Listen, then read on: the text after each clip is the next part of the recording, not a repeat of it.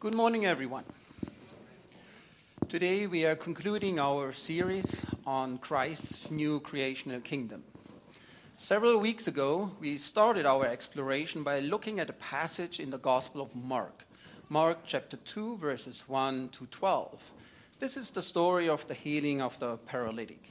And as we were studying this passage, we noted that Jesus acts here in this passage as high priest and also as the new temple. And as we're interpreting this passage within the context of the Gospel of Mark, which is nothing else than an exposition of what Christ's gospel, Christ's gospel of the kingdom of God is, we concluded that we need to think of the kingdom of God foremost in priestly terms. That Christ is proclaiming a temple kingdom. We substantiated this, this observation then in the following week by tracing the theme temple and priesthood from creation to new creation and noted that indeed it is a central theme right from the beginning to the end. After that, we started to look at, have a closer look at Christ's kingdom. And I suggested to you that the one way to look, or the one to visualize Christ's new creational kingdom is to imagine a diamond, a beautifully cut diamond. And as we look at the different facets of this diamond, we discover different aspects of Christ's kingdom. So, for instance, we looked at the new humanity and noted that the new humanity is created by Christ, who is in the center as the progenitor of the new humanity, breathing the spirit of life into the new humanity, and by that overcoming age old fragmentation and outright hostility among human beings that started in Genesis 3 and somehow climaxed in Genesis chapter 11. Then we turned the diamond a little bit and discovered the new temple with Christ being the cornerstone, the chief cornerstone of this new temple. Building the members of the new humanity into this temple as living stones who find meaning and significance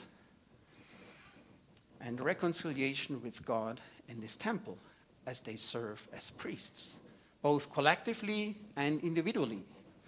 Well, this leads us then to look at a different aspect, namely to see Christ's kingdom as a living organism, with the church being the body of Christ and Him being the fountainhead who fuels the body where then each individual member has a purpose, has a task, where everyone can contribute and no one is left out and no one is left behind.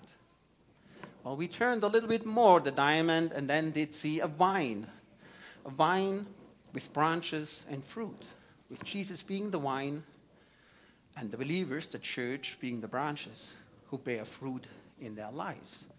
And we noted that this is only possible if the branches are in total dependence on the vine, on Christ. And what fruit the branches bring forth is not done on their own, by their own strength, but only comes through Christ. And then finally, we discover that after all, it's a kingdom. It's a powerful kingdom with Christ being seated on the throne in the heavenlies. And the citizens of this kingdom, the believers, step into the footsteps of Christ, who humbled himself and then elevated by God sits on the throne in the same way that through the weakness of the believers and the meekness of their ways, the power of the kingdom is made even more manifest. Well, now would be a good way not just to stop the sermon, but to stop our series with this summary of what we talked about over the last weeks. If, if what I've shared with you would be only a theological concept, an abstract idea, or a doctrine where we only need to consent to and say, okay, check, we move on to the next topic. But it's not. Christ's well, new creational kingdom is a reality and is unfolding since 2,000 years. And also its promises in real life scenarios, the promise of peace with God and with one another, a sense of belonging, meaning, purpose, being part of something bigger than oneself with an eternal perspective. And so every generation of believers is called to realize these things in their own time, in their own context. Which, of course, means that then every church, local church, denomination, or church organization can do this better or can do this worse. Or, with other words, a church can become defunct or corrupt, or it can live up to its prophetic ministry. Now, what do I mean with a church can become defunct or corrupt? One of our church planting professors at seminary noted that churches have kind of a life cycle. So they start out as a movement, vibrant, being innovative, culturally relevant, and they flourish turn into kind of an institution or an organization. And then over time, though, something happens and they become or look like a museum and eventually a mausoleum and then die. Because maybe they lost their cultural relevance, maybe they became so f- focused on the institution itself, and then lose uh, their power. This is actually not what I'm really uh, I worry about because I personally acknowledge that churches might have their time, like the church that served its purpose 500 years ago and was involved in revival. Maybe that was their purpose. And it was okay that it somehow um, disappeared. In or during our seminary time, we were part of a Brazilian church plant that was under the roof of an established Southern Baptist church. And this was a huge church, or actually, it used to be a huge church. The sanctuary could host, I don't know, 1,000, 2,000 people, two stories with uh, all kind of rooms for Sunday school. Unbelievable. But at the time when we were there, there were maybe 200 regular attendance left. And then when we visited the church later, maybe 100. And two or three years ago, they sold the building and was gone. But this is not what I'm really concerned about. What I'm concerned about is that when a church starts to move Christ out of the center of the diamond, because churches who do that not necessarily die. They might actually, from a worldly perspective, flourish, be successful, and endure. I want to illustrate this with one aspect of, of Christ's kingdom, namely with a new temple. I would like to read to you Matthew chapter 23. Probably all familiar with that, with Christ being pretty harsh on the religious establishment. Now, this is an extensive uh, passage, so hopefully um, you can bear with me as I'm um, going to read through this. Then Jesus said to the crowds and to his disciples, The teachers of the law and the Pharisees sit in Moses' seat. So you must obey them and do everything they tell you. But do not do what they do, for they do not practice what they preach. They tie up heavy loads and put them on men's shoulders but they themselves are not willing to lift a finger to move them. Everything they do is done for men to see. They make their phylacteries wide and the tassels on their garments long. They love the place of honor and the banquets and the most important seats in the synagogue. They love to be greeted in the marketplaces and to have men call them rabbi. But you are not to be called rabbi, for you have only one master and you are all brothers. And do not call anyone on earth Father, for you have one Father, and he is in heaven. Nor are you to be called teacher, for you have one teacher, the Christ. The greatest among you will be your servant, for whoever exalts himself will be humbled, and whoever humbles himself will be exalted. Woe to you, teachers of the law and Pharisees, you hypocrites! You shut the kingdom of heaven in men's faces. You yourselves do not enter, nor will you let those enter who are trying to. Woe to you, teachers of the law and Pharisees, you hypocrites! You travel over land and sea to win a single convert. And when he comes, when he becomes one, you make him twice as much a son of hell as you are. Woe to you, blind guides! You say, if anyone swears by the temple, it means nothing. But if anyone swears by the gold of the temple, he's bound by his oath. You blind fools, which is greater, the gold or the temple that makes the gold sacred? You also say, if anyone swears by the altar, it means nothing. But if anyone swears by the gift on it, he's bound by his oath. You blind men! Which is greater, the gift or the altar that makes the gift sacred? Therefore, he who swears by the altar swears by it and by everything on it. And he who swears by the temple swears by it and by the one who dwells in it. And he who swears by heaven swears by God's throne and by the one who sits on it. Woe to you, teachers of the law! Uh, teachers of the law and Pharisees, you hypocrites! You give a tenth of your spices mint, dill, cumin but you have neglected the more important matters of the law justice, mercy, and faithfulness. You should have practiced the latter without neglecting the former. You blind guides, you strain out a gnat, but swallow a camel.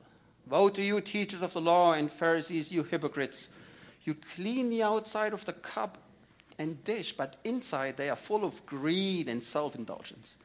Blind Pharisees, first clean the inside of the cup and dish, and then the outside also will be clean. Woe to you, teachers of the law and Pharisees, you hypocrites! You are like whitewashed tombs, which look beautiful on the outside, while the inside are full of dead men's bones and everything unclean. In the same way, on the outside, you appear to people as righteous. But on the inside, you are full of hypocrisy and wickedness. Woe to you, teachers of the law and Pharisees, you hypocrites! You build tombs for the prophets and decorate the graves of the righteous. And you say, If we had lived in the days of our forefathers, we would not have taken part in, with them in shedding the blood of the prophets. So you testify against yourselves that you are the descendants of those who murdered the prophets. Fill up then the measure of the sin of your forefathers. You snakes, you brood of vipers, how will you escape being condemned to hell? Therefore, I'm sending you prophets and wise men and teachers. Some of them you will kill and crucify, others you will flock in your synagogues and pursue them from town to town. And so upon you will come all the righteous blood that has been shed on earth, from the blood of righteous Abel to the blood of Zechariah, son of Berechiah, whom you murdered between the temple and the altar. I tell you the truth, all this will come upon this generation. Well, this is a lengthy paragraph or even a passage, and it's really a devastating indictment of the religious establishment in Jerusalem. Mostly the Pharisees and, and scribes. And I don't think Jesus is condemning all Pharisees and all scribes, but the ones who are setting the tone within the establishment. Now, how did it come to this? Why is Jesus, uh, doing this? Why, or what is, what is responsible for Jesus' condemnation? Where does he see the reason they have gone astray? Well, a quick overview of the passage will help us to locate the cause of the problem. So this passage starts with a kind of an introduction, and then comes seven woes, and then some concluding verses. And each time in Scripture, something with a seven shows up, alarm clocks should go off because usually it, it means a sense of completion. And it also can be nicely divided in two parts with one thing in the middle. So we have the seven woes, so we can the first three, and then the last three in the middle is the fourth. And I think in that fourth one we find the reason for all this condemnation. Jesus is saying, Woe to you, teachers of the law and Pharisees, you hypocrites! You give a tenth of your spices, mint, dill, and cumin. but you have neglected the more important matters of the law justice, mercy, and faithfulness. These values are the values the law of the Old Testament is built on. And it's not a coincidence because these values are actually character traits of God. In the book of Exodus, God is revealing himself to Moses in one of the great self revelations of Scripture. In Exodus chapter 34, verse 6, it says, And he passed in front of Moses, namely God or the Lord, proclaiming, The Lord, the Lord, the compassionate and gracious God, slow to anger, abounding in love and faithfulness, maintaining love to thousands and forgiving wickedness, rebellion, and sin. Yet he, does, he does not leave the guilty unpunished. He punishes the children and their children for the sin of the fathers to the third and fourth generation. Now, the law, of course, is built on the holiness of God, but the holiness is kind of a little bit difficult to, to describe because God is the completely other. But out of his holiness flows his character, and his character is far more tangible. And so the law built on faithfulness, justice, and mercy or a loving kindness, it's far more comprehensible and also it's far easier to hold someone accountable to. That's the reason why the prophets always appeal to these character traits of God when they are condemning Israel for not complying with the law, for failing to keep the covenant. So, for instance, um, the prophet Amos writes here in chapter 5, verse 21 I hate, I despise your religious feasts, I cannot stand your assemblies. Even though you bring me burnt offerings and grain offerings, I will not accept them. Though you bring choice fellowship offerings, I will have no regard for them. Away with the noise of your songs. I will not listen to the music of your harps, but let justice roll on like a river and righteousness like a never failing stream. And the prophet Micah adds here, He, namely God, has showed you, O man, what is good. And what does the Lord require of you?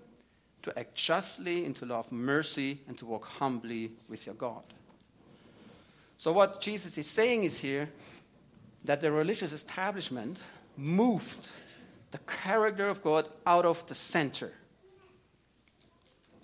of the religious, so to speak, system of their time. And they built a different system upon it. And so he's condemning them for, for these obvious things, namely that a self righteous establishment has developed that shows a false piety, that is concerned with outward piety, that is concerned with honor and power for themselves. This is one reason why they're so, um, I almost call it obsessed with boundary markers, like the Sabbath, with clean and unclean, because that's easy to show how holy you are by following these outward things. Also, the way they dress with these phylacteries and tassels. Today, we probably would call this virtue signaling. It's easy to show this how holy I am by having these things. But worse, they're not only bringing themselves down, but they lead others astray. Their followers will feel feeling judged and feel compelled to attain a salvation by works that never, literally, never works out. Now, interestingly, um, we, we indeed see this in evangelical or conservative uh, circles. Or maybe that is what often from the outside evangelicals or conservatives are, are being charged with, with legalism and, and being so judgmental against others. And to a certain extent, this is a problem when Suzanne and I were new young Christians and joined a church, we came across quite a few people who, who had this attitude um, we are holier than you. We're kind of already kind of a separate stage in our sanctification. So we are more in a higher class of, we want to call this, priests. And so they would tell us, yes, when, uh, when we also were young Christians or when we were new, you know, we used to do these things. but now you know, we have grown. We no longer need this, or we no longer do this because you know, we have realized that this is futile or, or whatever. And so it felt always being put down and judged. But interestingly, I've been noting that on the other side, on the progressive side, a quote unquote church has been emerging over the last years that maybe exemplifies what I've been talking about moving Christ out of the center. It's even displayed even more powerful. A quote unquote church with very self righteous people who sit over judgment of others. People who, who just seem to wait that someone says a wrong word or does some a wrong deed, whether it's true or not, whether it's only perceived or not, to devour these people and basically annihilate everything what these people have done in their, in their life and discard it. And whatever these people then try to do to redeem themselves, kind of to, to apologize or, or repent, well, there is no repentance because there is no grace and no mercy in this church. There is, any sin can't be atoned. Now, I'm saying this quote unquote is a church of course, it's not. But I think it serves as an excellent example that if you start moving Christ out of the center, and actually not just moving Christ, but actually remove Christ out of the center of our diamond and hollow this diamond out, and that is then what you get. But it doesn't have to be. It also can go the other way around. And that is what I call the prophetic ministry of the church. Now, what do I mean with the prophetic ministry of the church? I don't mean activism, um, advocacy, political agitation, or anything like this. No. What I mean with that is the realization of the promises that come with the kingdom of God, that then speak into the fallen world, that then proclaim God's kingdom to the community. And in order to illustrate this, I would like to use another aspect of Christ's new creation kingdom, namely the new humanity. I think you're all familiar with these passages that uh, the Apostle Paul writes regarding the new humanity. We have talked about this, of course, before in our survey. So, for instance, in 1 Corinthians chapter 12, he writes, for we were all baptized by one Spirit into one body, whether Jews or Greeks, slave or free. Or in Galatians, he writes, There is neither Jew nor Greek, slave nor free, male nor female, nor, for you are all one in Christ Jesus. And in Colossians, here, namely in Christ, there is no Greek or Jew, circumcised or uncircumcised, barbarian, Scythian, slave or free but Christ is all and is in all. As we have mentioned several times, in the new humanity, this age old fragmentation and hostility is overcome. But I think when we read these passages, we often just read quickly over them and don't really dwell on them what Paul is really saying here. When he, for instance, talks about the, the Greeks and the barbarians and the, and the Scythians. He's talking about people groups who would never have fellowship with each other. The Greeks were extremely proud and regarded everyone else as a barbarian who couldn't speak Greek because what they heard was when somebody didn't speak Greek was just a blah, blah, blah, some uttering some noises that no one can understand. So they are barbarians. And the Greeks were very proud of that they lived in a polis, in a city with laws and elected magistrates. Whereas the barbarians, you know, they live in villages and they have tyrants as leaders. and, and they don't have time to do philosophy and sit around all day and, and talk about these things. Now, who were the Scythians? Well, the Scythians were an Iranian speaking uh, people group, nomads of the steppe of what is now Eastern Europe and Western Siberia. And these guys, they lived on, they lived on horseback and, and slept in tents. They didn't have towns or villages. And they were wearing pants, trousers, not like these toga um, garments the Greeks were wearing. They're totally outrageous um, for the Greeks. Their women were even warriors. Totally incomprehensible for Greeks that, that women could do anything else than attending to the house. The Scythians were actually already gone from, from the scene of history by the time of Paul. 200, 300 years before Paul appeared on the scene, they were already gone, but this Scythian became proverbial for the barbarians. That's why Paul is using them as an example, saying, you know, in Christ, people who are so different, who, who under other circumstances never could come together to have fellowship, in Christ, this is overcome. Then he talks about Jews and Greeks.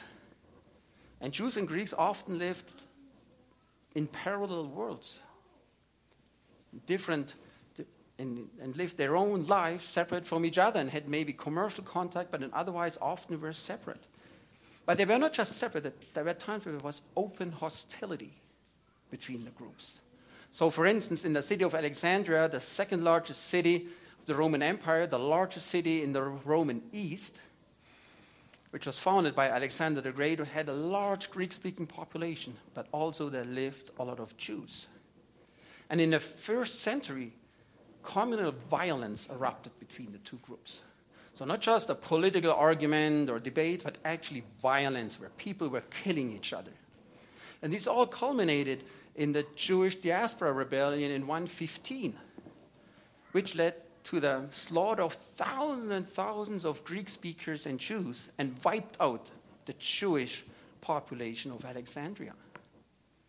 So when we're hearing Paul's words, now I think we should try to substitute these, these terms with, with terms from our time. So, for instance, we could think of the Balkans, the War of the Balkans in the 1990s, and think in Christ there is no Serb or Croat or Serb or Bosnian. Or when we think of Rwanda and the genocide, in Christ there is no Hutu or Tutsi. And in the Canadian context, I leave it to you to fill in the blanks. In Christ there is neither such and such and such and such. Well, and that brings me to our time, to the year 2022. And if you look back to the last two years and what happened in the pandemic, we can see there was a lot of upheaval, a lot of racial upheaval. And I'm totally convinced that the promises of the kingdom of God, of the new humanity, speaks right to the core of the problem. The alienation of human beings from God and from each other. And that um, a lived out prophetic ministry of a church that shows the promise of the new humanity can speak into our society and bring healing by showing that all these different groups that we have seen, you know, have been fighting each other, have been hostile to each other, that in Christ people can come together and become one body, become one fellowship, praising God and sharing the goodness that comes with it. Well, indeed, now I'm, I'm at the end of uh, this sermon and of this series. And I want to conclude with a hope, with a hope I have for us as a church in this time of transition. Namely, I have the hope that as we are opening a new chapter in our church, being a church in transition, having a new constitution, and searching for a new pastor, that we genuinely strive to experience all the aspects and the promises that come with it, all the aspects of Christ's new creation and kingdom. Or maybe, maybe I should uh, articulate that in, a different way. That maybe in five to ten years, when we're looking back to this time, that then with confidence we can say, yes, we truly lived out the promises that come with Christ's kingdom. We genuinely strived to experience that. For God's glory and God's glory only.